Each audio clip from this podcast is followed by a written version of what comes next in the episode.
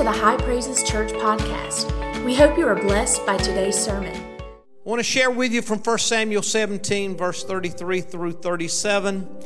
Our title for today is Somebody Gonna Kill That Giant. I'll try to stay as close to my notes as possible. That may not be possible. I get a little carried away sometimes, and uh, but I'm going to try to stay close to them. And Saul said to David, Thou art not able to go against this Philistine to fight with him, for thou art but a youth, and he a man of war from his youth. David said unto Saul, Thy servant kept his father's sheep. There came a lion and a bear and took a lamb out of the flock. I went out after him, smote him, and delivered it out of his mouth. When he rose against me, I caught him by his beard, smote him, and slew him. Thy servant slew both the lion and the bear, and this uncircumcised Philistine shall be as one of them. Now that's faith speaking there. Seeing he hath defied the armies of the living God, that's counting on a promise I'm about to share with you. And Saul said to David, Go, and the Lord be with thee. Father, help me to be anointed and focused as I share your word this morning. May your word go forth as an arrow shot from its bow. May it be wrapped in love and may it hit its mark. It's in Jesus' name I ask these favors. Amen and amen. As you're being seated, look at your neighbor and tell them you look good or they look good. Now you look at the person that just told you that you look good and you reply by saying, I know. He was 9 to 13 feet tall, depending upon which author you're reading behind. And there he stood between two mountains in the land of Judah, or the land of praise, defying the army of Israel. To his enemies, he was an intimidating personality, but to David, Goliath was just a dead man walking. For David remembered a promise that God had given Abraham a thousand years earlier I will bless those who bless you, and I will curse those who curse you. See, when God makes a promise, He keeps His promise. God is a promise keeper. When God promised Abraham He would show him a land, God kept His promise. When God promised Abraham He would give the land to his seed forever, God kept His promise. When God promised Abraham He would make Abraham a great nation, God kept His promise. When God promised Abraham that he would become the father of many nations, God kept his promise. When God promised Abraham kings would come from him, God kept his promise. When God said, promised Abraham, I'll bless those who blesses you, God kept his promise and continues to keep his promise. And when God promised Abraham, I will curse those who curse you, God kept his promise. So when David went out to fight Goliath, his faith was holding on to a thousand year old promise from God to Abraham I will bless those who blesses you, and I will curse those who curses you. If God promised you the city, get ready, He's going to give you the city. If God promised you revival, get ready for revival. If God promised you a miracle, get ready for a miracle. If God promised to bless you, get ready to be blessed. If God promised you He's going to bring your wayward son, daughter back home, clean the bedroom out, get ready. They're on their way. They just don't know it yet. Give God an ovation of praise right there.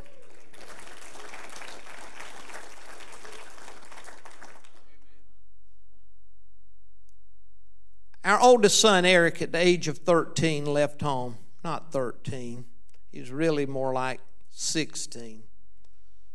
To me, he was like 13, though. He's my son. I wanted to keep him as close as possible. He went out into the world at about 16 or 17, just did not want to follow the rules and, that mom and dad had set for him. The deal is, you can do about whatever you want to do, son, as long as you can afford it, but I'm not going to pay for it. So that's the way, you know, you're not going to get you're not going to keep the automobile if you can't go by some rules. I'm not going to give you money every week and I pay for your meals three times a day as we go out to eat. It's not going to continue like that. And he left. He became a deadhead. Anybody know what a deadhead is?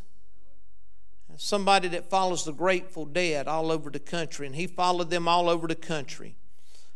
He slept in the woods, he slept under bridges. In fact, later on, when he came back to Christ, he was in a conference with me and the general officials in the northeastern part of the state, and I picked him up at the airport. We rode by a bridge, and he said, Dad, I remember sleeping under that bridge one day or one night. So he's out in the world and he's following the deadheads, other deadheads.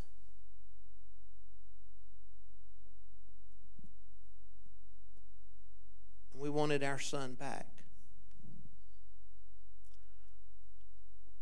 Across the road from where our home is at is a forest. It's about 40 feet from our home. He would occasionally slip back into town, unbeknownst to Wanda and myself.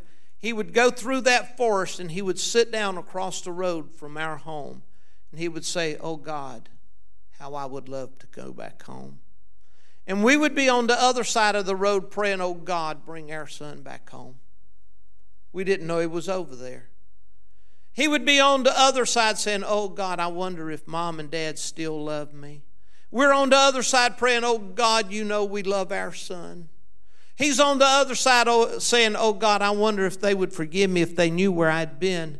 And we're on the other side praying, Father, we don't care where our son's been. All we ask is bring him back home.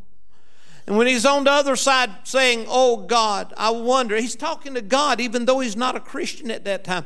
I wonder if they would accept me back if they knew the people that I'd been with. And we're on the other side saying to, un, not even knowing he's saying that, Oh God, we don't care who our son is with, who he has been with. All we care about, Father, is send our son back home. Bring our boy back home to us. He would get up and he would walk out that forest and he'd go back out into the world.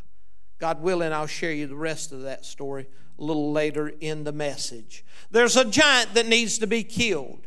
It's the mentally ill Saul that is supposed to be facing that giant.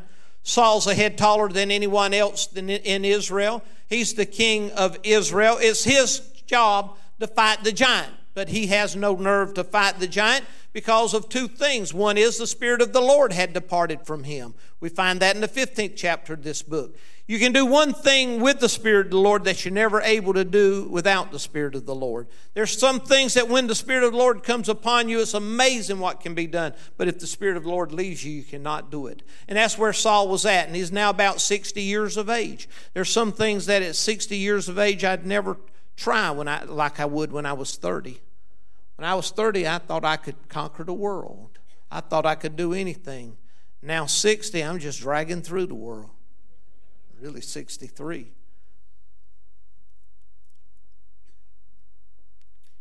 There's Eliab, David's brother, who's been the, who is the next tallest of Israel. If anybody's going to replace him, Samuel prophet, prophet thought this would be him. He's the next tallest man in Israel. He could be the next king. That's when God said, I don't look at stature and appearance, I look at the heart of man. Hmm. Eliab's thinking somebody got to kill that giant. If Saul doesn't do him, kill that giant, I'm going to have to fight that giant. About that time, David showed up at the battle with a colt and a cart.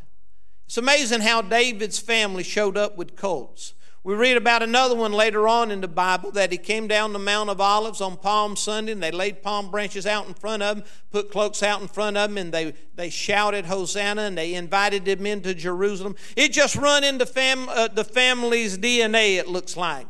So Goliath the giant is called into Scripture the champion of the Philistines. That champion means middleman. One definition is middleman. So the Philistines had them a defying cussing middleman. Saul didn't have a middleman. Abner, his captain's not going to fight that giant for him. David's brother's not going to fight that giant. Saul's not going to fight that giant. But if Israel's going to ever praise God again in the land of Judah or praise, somebody's got to kill the giant. Somebody's got to fight the giant. Now we all have giants creeping around us. There's hate and envy and greed and bitterness and anger and lust, jealousy, racism, disappointment. You may have a few other giants you'd like to name. And you may say, I need a middleman. Well, I've got a word for the one that is a child of God. You do have a middleman. He's called an intercessor, and he's at the right hand of the Father. He's the one that turned the water into wine. He healed the sons and daughters. He fed the 5,000. He walked on the water. He called the fish to the boat. He opened blinded eyes. He looked upon Jerusalem and cried. He personally converted 27 souls. He rose from the dead and he ascended to the skies. Your champion is Jesus Christ, the undefeated champion of the world. In the tomb, the devil thought he had him beat, but that was just a temporary setup. So David has arrived on the scene as Goliath coming out to fight the army of Israel and curse God. Timing with God can be impeccable. I remember when we filled a little church that we pastored up and there was no parking and we needed to relocate and we bought 30 acres and it's one thing to buy 30 acres and convince a congregation to relocate. You don't i hope you never have to go through that.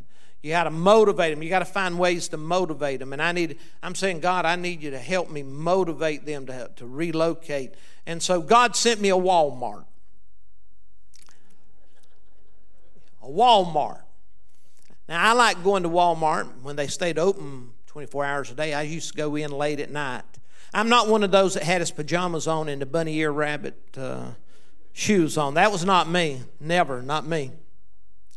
But I, God sent me a Walmart four blocks from the church, and the traffic just picked up in about six, in, in about one month. Seven cars were wrecked by our church people shopping at Walmart trying to get through our parking. And one car was knocked into air and into trunk of another car. Explain that to a visitor. And, uh, uh, and, and every time it would happen, I, would do what any good pastor would do. I'd run out to church when I heard the brakes and the crash, and I'd say, Check the children. Are they okay? Any of them been hurt? Look under the car. How about our senior citizens? Check on our senior citizens. After a while, the church came to me and said, Pastor, we need to, we need to go ahead and build that church and relocate. I'd look at him and say, What? What? You think we really should? Oh, we need to do that immediately, Pastor. And so, so I, when I needed a Walmart just in time, God gave me a Walmart. So David shows up. Then, when he shows up, he hears what Saul is offering to anybody that'll fight the giant. Three things. One is he said, money. Money. Money motivates a lot of people. Of course, now, if you're talking about a 13 foot giant, I don't know if you can pay me enough for that.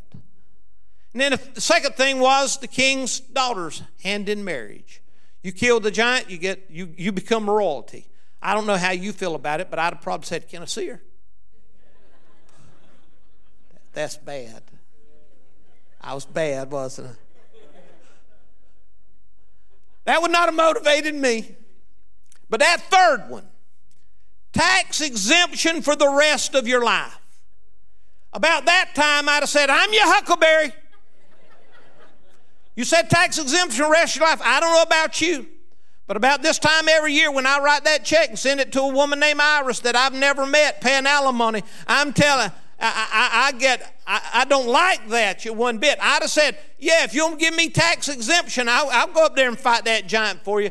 But, but David does not, does not care about money. He doesn't care about the woman. He doesn't care about tax exemption. The only thing David cared about was God's honor. This, this giant, this heathen, this, this enemy is disrespectful to our God. When David was mocked at by his brothers and the soldiers, he could have quit, but he didn't because he did not care about his own glory or success. All he cared about was God and God being honored. And there's a giant that needs to be killed. And David took offense of the giant talking about his God like that. David went to Saul and he submitted his resume. God had been preparing David all of his life for this fight. God has been preparing you for your calling all of your life. It's just, are you prepared to do it and ready to do it? The lion attacked the lambs. David attacked the lion. The bear attacked the sheep. David attacked the sheep.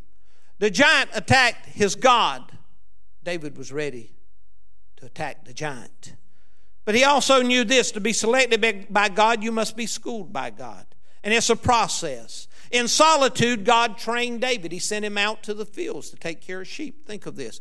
You're out there, and what do you do? You, you take care of sheep, you find grass.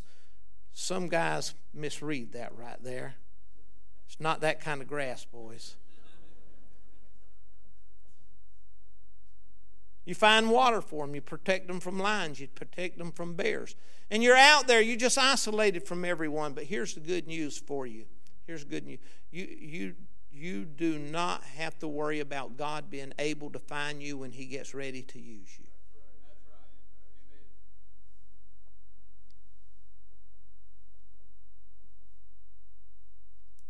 Let me share with you the three churches that I pastored. Well, really, I pastored four, but I assigned myself to one of them in New Jersey. There was a need there. The first church they sent me to was nobody. Nobody there. Nobody, not one person. When we left one year later, there was nobody there. Not one person. But let the record show that we did not split that church.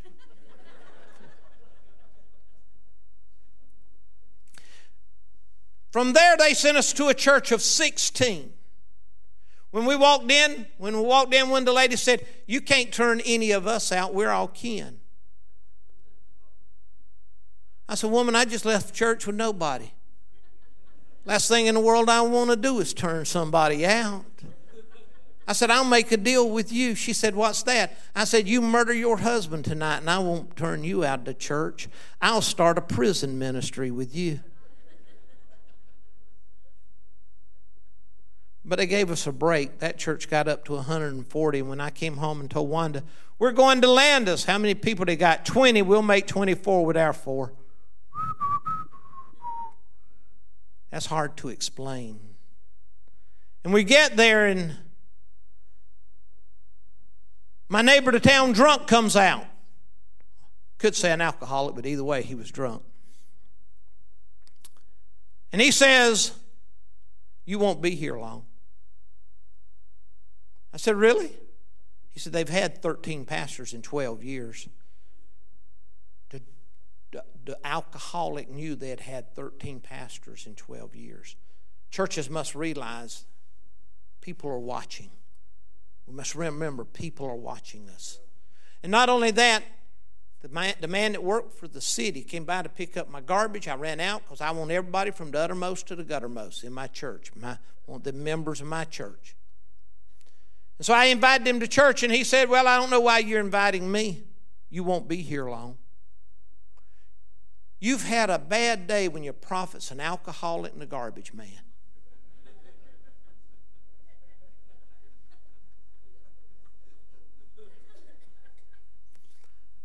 I said,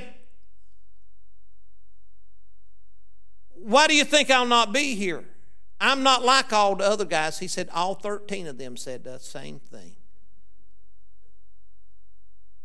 Three years later, when Willie Brown walked down the center of the aisle, or center aisle, and went down to the altar and gave his heart to the Lord was one of the greatest days of my life in the kingdom of God. He was, he was the man that picked up the garbage. He's the one that said I wouldn't be there. He accepted Jesus Christ as Lord and Savior. I'll be honest with you, he lived so good, he lived better than half my members. They thought he was saved all along.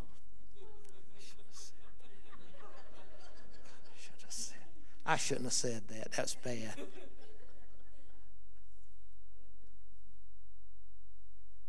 Not only that, he paid his tithes. Worked with the city, paid his tithes. Not only that, he gave to my wife's children's ministry in the church. Had about 300 children in her children's church, about 40 boys. She'd done work with uh, uh, Billy Graham and PTL and a few other places. Every month he'd give to her class or her ministry at least $250 a month. But guess what? Guess who is teaching children's church in that church now? It's Willie Brown's daughter. Now give God an ovation about that. So there's a giant that needs to be killed. David submits his resume. He's in solitude, and through obscurity, God trained him. He's the least of seven brothers. Monotony, God molded David. He, the routine grind of going in, getting the sheep, bringing them out to the field, taking them back in, back and forth. What kind of life is that? And what is God doing? He's getting David ready for bigger leadership. In reality, God trained David. What did he teach him? He trained him that uh, that sheep bite, goats get lost, lions and bears can be vicious. The entire time, David is telling Saul, Give me the job of fighting the giant. I want a shot at him, I want a crack at him. And the more he talks about it, the bolder he gets. At first, David says, Somebody needs to fight that giant.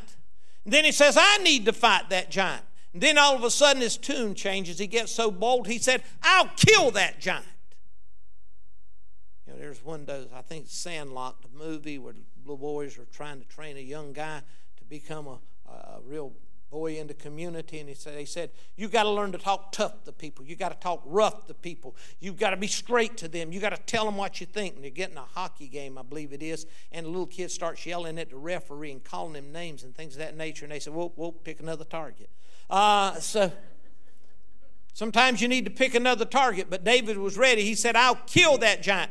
The fight is not fair. It's not David against Goliath or uh, Goliath against David. The fight is Goliath against David and David's God. It's one thing to say somebody needs to do something or I need to do something, but it's entirely different when somebody does something. See, nothing is done until somebody does something. Amen? And you don't have to be the best and you don't have to be the greatest. Let me share with you my calling into the ministry. Now, first of all, I get saved. There's a story before that story, but I get saved. And I'm, I'm, I'm about 17 when I accept Christ. I'm just I just turned 18. And they had one of those things that they used to have in churches that had to be a had to come from the devil. I, I just, I just believe that. It's called the church vote, where you vote for all the positions in church, all of them. Now I don't know about you, but I found out a lot time, long time ago that the devil can be the most popular guy in the room. I shouldn't have said that, Hannah. Have mercy on me, Lord. So they came to me after the vote and they said, Bruce, we need you to do something for us. What's that? We need you to teach the senior adult men's class, 18 years old.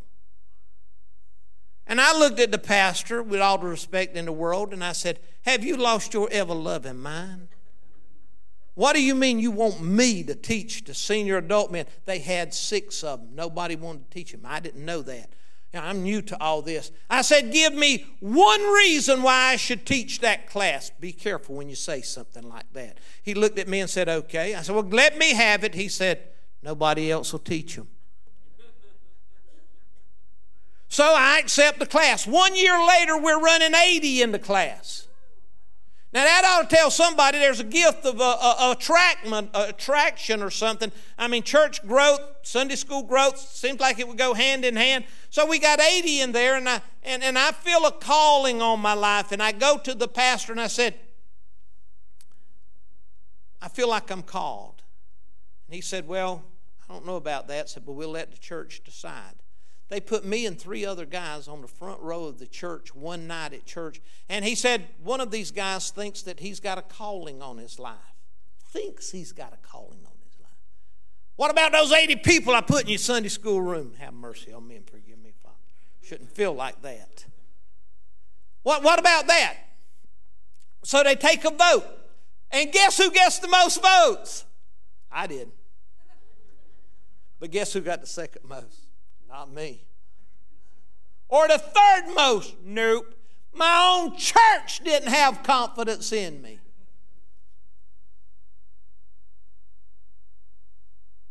But they don't know everything because they I'm the same guy that went to that church with 24 people and it became the largest church in the community and averaged 18% of the population every Sunday in a worship service. I'm that same guy. What are you saying? Don't worry about it when other people don't have confidence in you as long as you and God can work it out and you get the support of the right people that'll help your vision become a reality. Let me fight this giant's what Here's what David realized he realized that God gets glory out of using nobodies.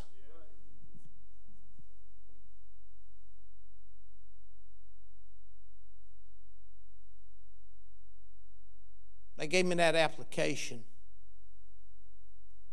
you get when you're entering the ministry in the church of God. And on one of those lines, it would say, it used to read, how do you know you've been called to preach? Now, I don't know if you know this or not, but I am from South Carolina, born in Latta, South Carolina, down in the PDs, and thus my, my roots are a country boy. And so they asked me that question How do you know that you've been called into the ministry and called to preach?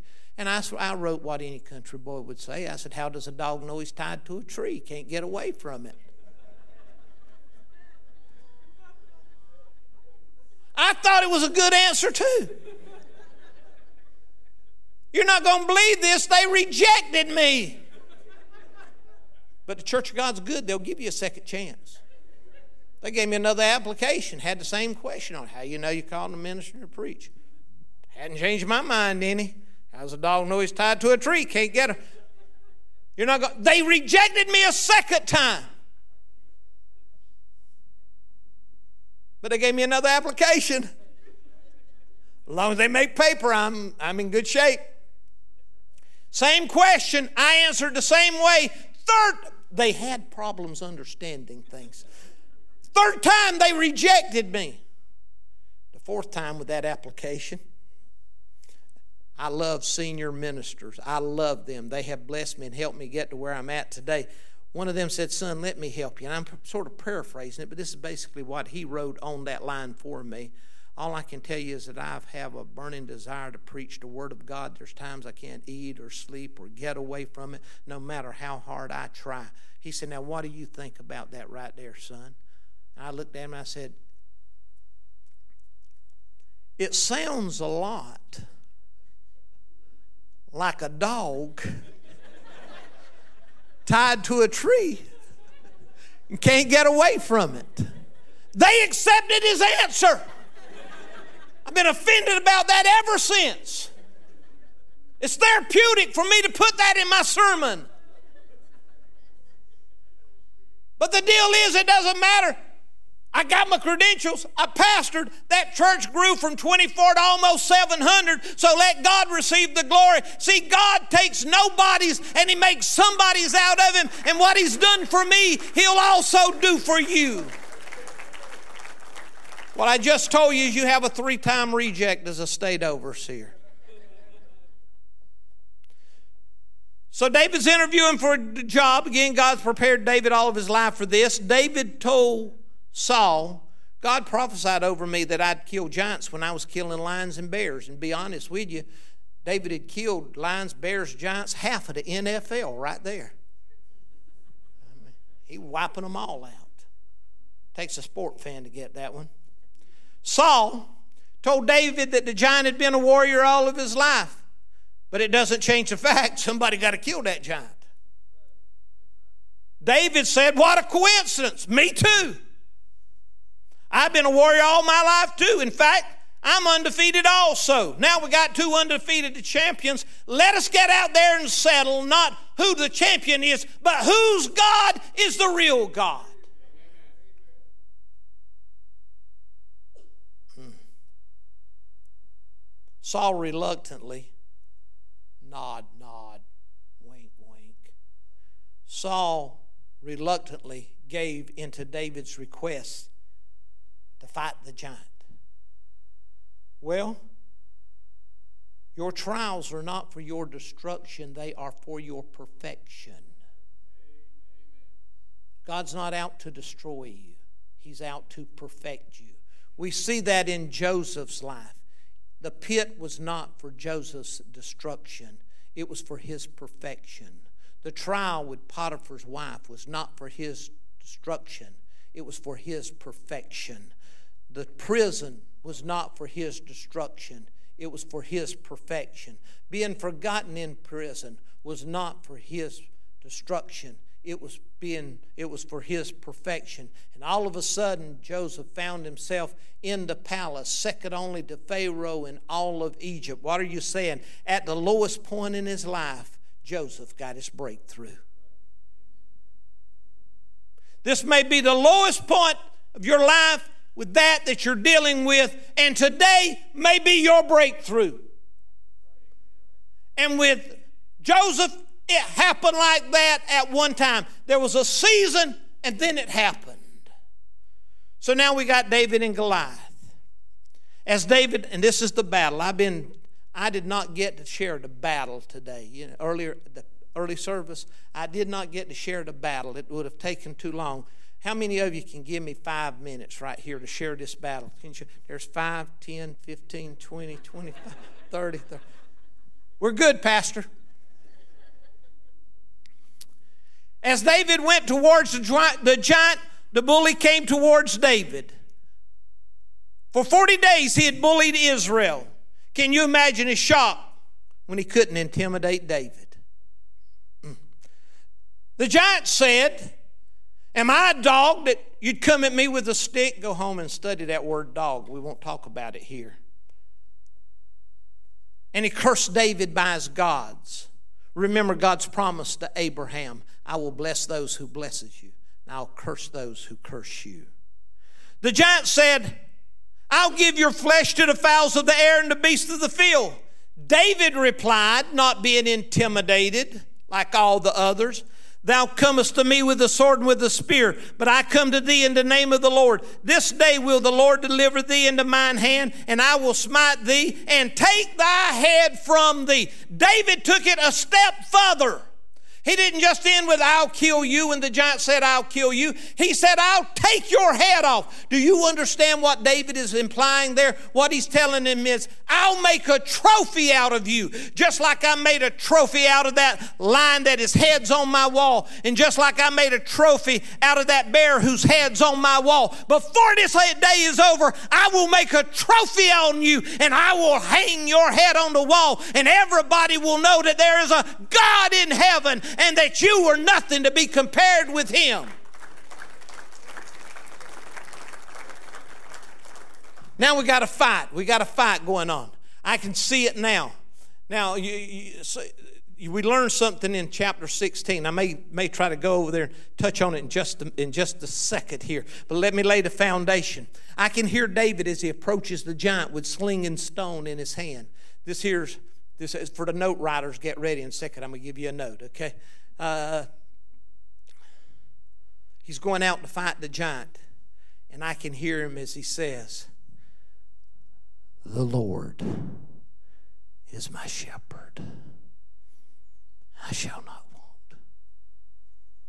He maketh me to lie down in green pastures. He leadeth me beside still waters. He restoreth my soul. He leadeth me in paths righteousness for his name's sake. Yea, though I walk through the valley of the shadow of death, I will fear no evil, for thou art with me, thy rod and thy staff, they comfort me. Thou preparest a table before me in the presence of mine enemies. Thou anointest my head with oil, my cup runneth over. Surely goodness and mercy shall follow me all the days of my life, and I will dwell in the house of the Lord forever. And then he ends it with this right here All the earth shall know that there is a God in Israel. Now, why did I share that scripture? And why do I believe that David did that? Because here's what David learned over in the 16th chapter. When, when God told the prophet who was in a state of depression, I'm going to pick the next king of Israel, the, king, the prophet gets excited When God says, get the horn, fill it with oil, he knows Pentecost is about to take place. Whoop! I can see the prophet now. Whoop! Praise the Lord. And then all of a sudden he comes to his carnal senses and he looks at, he, he speaks out to God and he says, We have a king. His name is Saul. He's territorial. If he finds out what I'm up to, he will kill me. He will execute me as being a traitor. And I, I, I don't know how to handle that. And God told him, said, Prophet, get your heifer. It's talking about a cow. it, it is. It's talking about a cow. You guys are going to get in trouble, and I don't have time for marital counseling. Yeah? There's a couple of you I'm concerned about right now. He said, and take that cow with you down to Bethlehem. When you get Jesse and them around, have a worship service. Now, for the note taker, here you go. Your worship will blind your enemy. You understand something. When they get up here singing before you, there's a reason why it's called praise and worship. And the best thing we can do is get with them and worship if we've got an enemy because it will blind him and he will not know what God is about to do for us.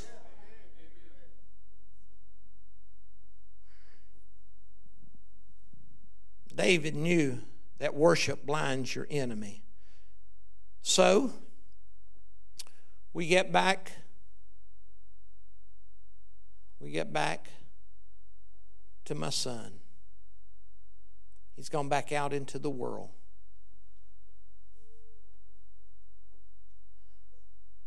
Those are some of the hardest days of our life.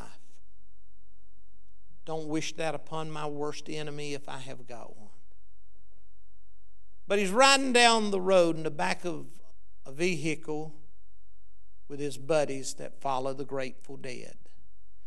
And he's on Interstate 95 northbound, and there's marijuana smoke in the car, and they're all high. You know they're high because they missed every exit off 95 to take them to Myrtle Beach. That's your first sign. And all of a sudden, riding down that road, God spoke. And God said, Eric, He's in the back sleeping. This is your day. You're not promised another day. I may never speak to you again. I may never draw you to me like I'm doing today again. Today is your day. And all of a sudden, Eric sat up in that vehicle and he told those boys, Stop the automobile. God just spoke to me. When he told them that, they said, Lay down, sleep it off. You just got some bad drugs. He said, It's not bad drugs. He said, I was raised in a Pentecostal church. He said, I was raised in a Pentecostal home. He said, My mother and my father are Pentecostal. I've seen God move. I've heard the things of God. I know when it's God, and this is God. Stop the car and let me out.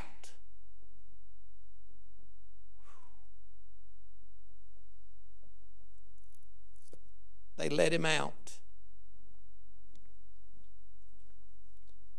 He took his little box about this side that he carried his belongings with him as he traveled across the country with these boys. Took it, took it with him. I should have brought the church that he wore home. It's hanging in my closet, reminding me every day how God brought my son back home. Holes all over paper thin.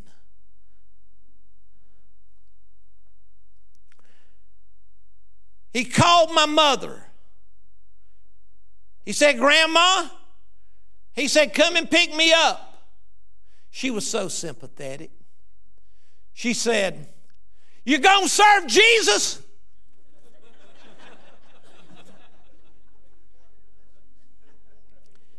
he said, I'm going to serve Jesus and sitting here beside the interstate, I've repented of my sins and asked Jesus to come back into my heart. She's 50 miles away. She made it in 30 minutes, is what they say. She told him, I'm on my way, boy. She went down Interstate 95 southbound. My, my nephew and one of his buddies rode with her. He said the automobile never came under 80 miles per hour, and he doesn't know how many miles over 100 miles an hour it went. Now, can you imagine a grandma going down the interstate at 100 miles an hour, blowing by you, and you're thinking, what is that woman going to do? But she's going to pick up her grandson that has been out in the world and out in sin for some time now, and she spots him in the parking lot Two witnesses to this. She went across that parking lot, slid sideways up to my son, had my nephew to open the door. She said, Get in, boy, I'm taking you home. He hopped in, and my mother brought our son back home to us. I'm telling you, when God gives you a promise, hold on, He's going to make that promise reality. That that seemed impossible will become a reality. That that nobody else believes in, God will make it happen for you. I don't care what's not happening for others. It doesn't mean that applies to you. It's you and God. And if He's made you a promise, He's going to keep that promise. He's going to see you through. Would you stand at this time?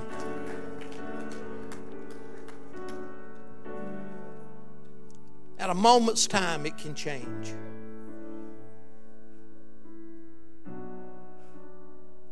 Our other son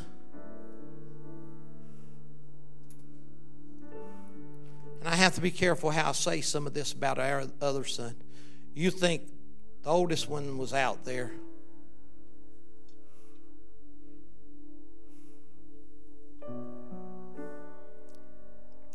The phone rang at our home. One of our members was on the other end of the line speaking to Wanda.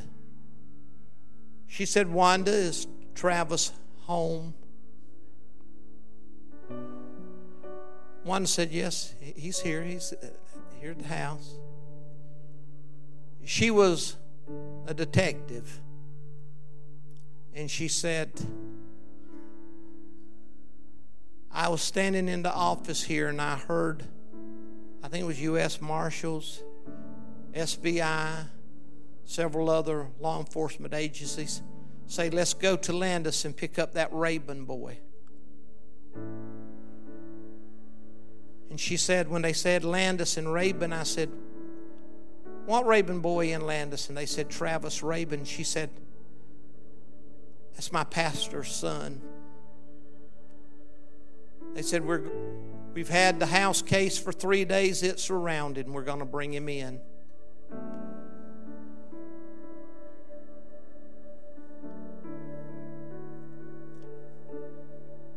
She said, If you'll give me a chance, she said, I'll call him, he'll come in.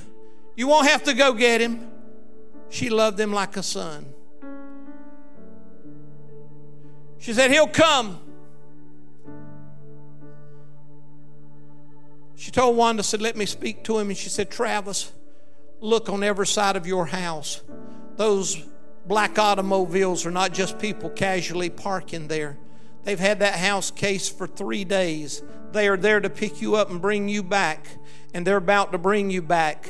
And if you try to run, they're going to kill you.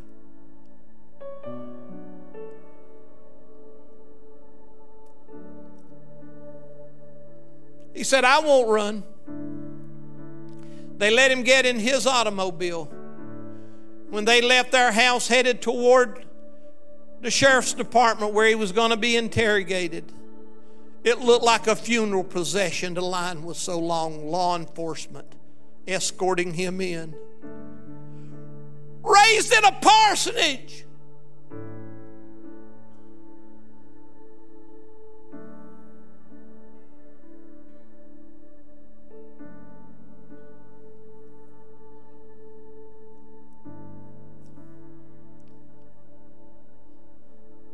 I'm trying to weigh my words. I've spoken with attorneys, and I have to be careful with some of it. We don't want to relive the past. They wanted information from him. He said, Oh, by the way, Dad, he said, You know the way they cuss and throw chairs against the wall on television or whatever? I said, Well, I don't watch movies like that, but I understand what you're talking about. He said, They really do it. They really do it. I said, You mean they threw chairs against the wall? He said, Tables too. They said, We want to know who, and they told him what they wanted, and he said, I don't rat on my friends. They looked at him, they walked in the room and after interrogating him for some time, and they said, Well, we really don't care. It doesn't matter with us who does it, but somebody's going to spend at least 20 years over this in prison. He said, Well, now, if you would have explained yourself when you first started talking with me, said, We could have resolved this a long time ago. he said, I believe I can tell you what you want to know now that I understand what you mean.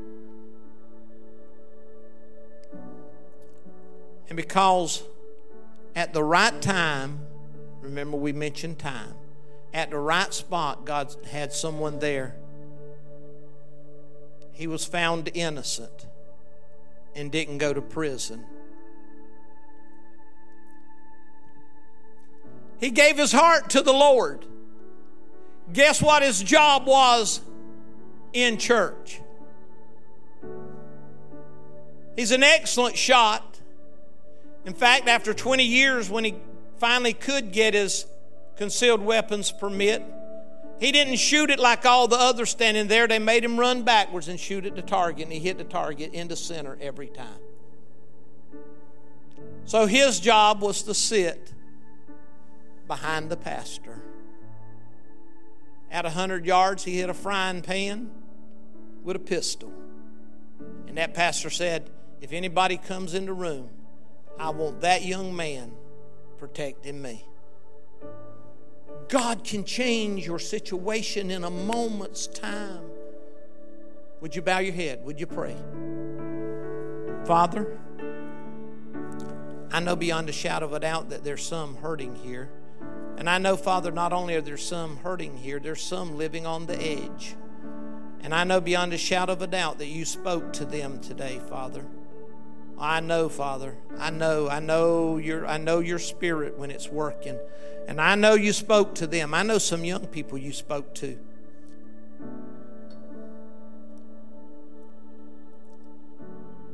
I know some seniors you've spoken with. Meet the need, oh God, I pray. They have some giants that they're facing. Between me, you, and God, no one else's business. Are there some giants you're facing? Are there some trials? Here's what I've found when God's getting ready to bless, you can rest assured the devil will try to make a mess. And maybe you're going through it right now. But I'm here to tell you that today, God is ready to meet your need and give you victory over your giants. Is there, is there one that would say, I have giants that I'm facing and I need God's help? God bless that one. God bless that one. God bless that one and that one and that one and that one, that one and that one and that one and that one and that one and that one that one, that one, that one, that one. Oh, mokonda moshatada.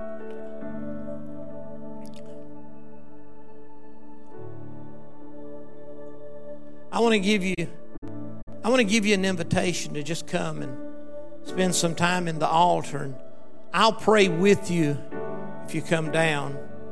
But at the same time, I'll put no pressure on you. I will pray over you, but then those that want to want to come to the altar, I open it up and extend you the invitation. I'm going to pray, and while I'm praying for those that lifted the hand, if you're one that wants to come down to the altar, I welcome it. I encourage it. Father in heaven, in the name of Jesus Christ, we call out to you. You see the hands that have been lifted, Father. They were lifted from one side of this room to the other side. They were lifted from the front to the back. You have people that are fighting giants, facing giants. You have people that need victory. They're tired of having to fight this fight, and they've been waiting on you to intervene on their behalf. And I believe that today is their day. In Jesus' name, I ask, meet the need of every hand son, daughter, finances, health, miracle, blessing, deliverance, marriage, divorce, whatever the case may be, Father. Opportunity for a promotion, whatever it is, Father. I ask that you would meet that need today and let them come back to this church and tell Pastor, God intervened on my behalf. And it started in that service. I prayed for those that lifted the hands or any of those that want to come to the altar. I give you an invitation.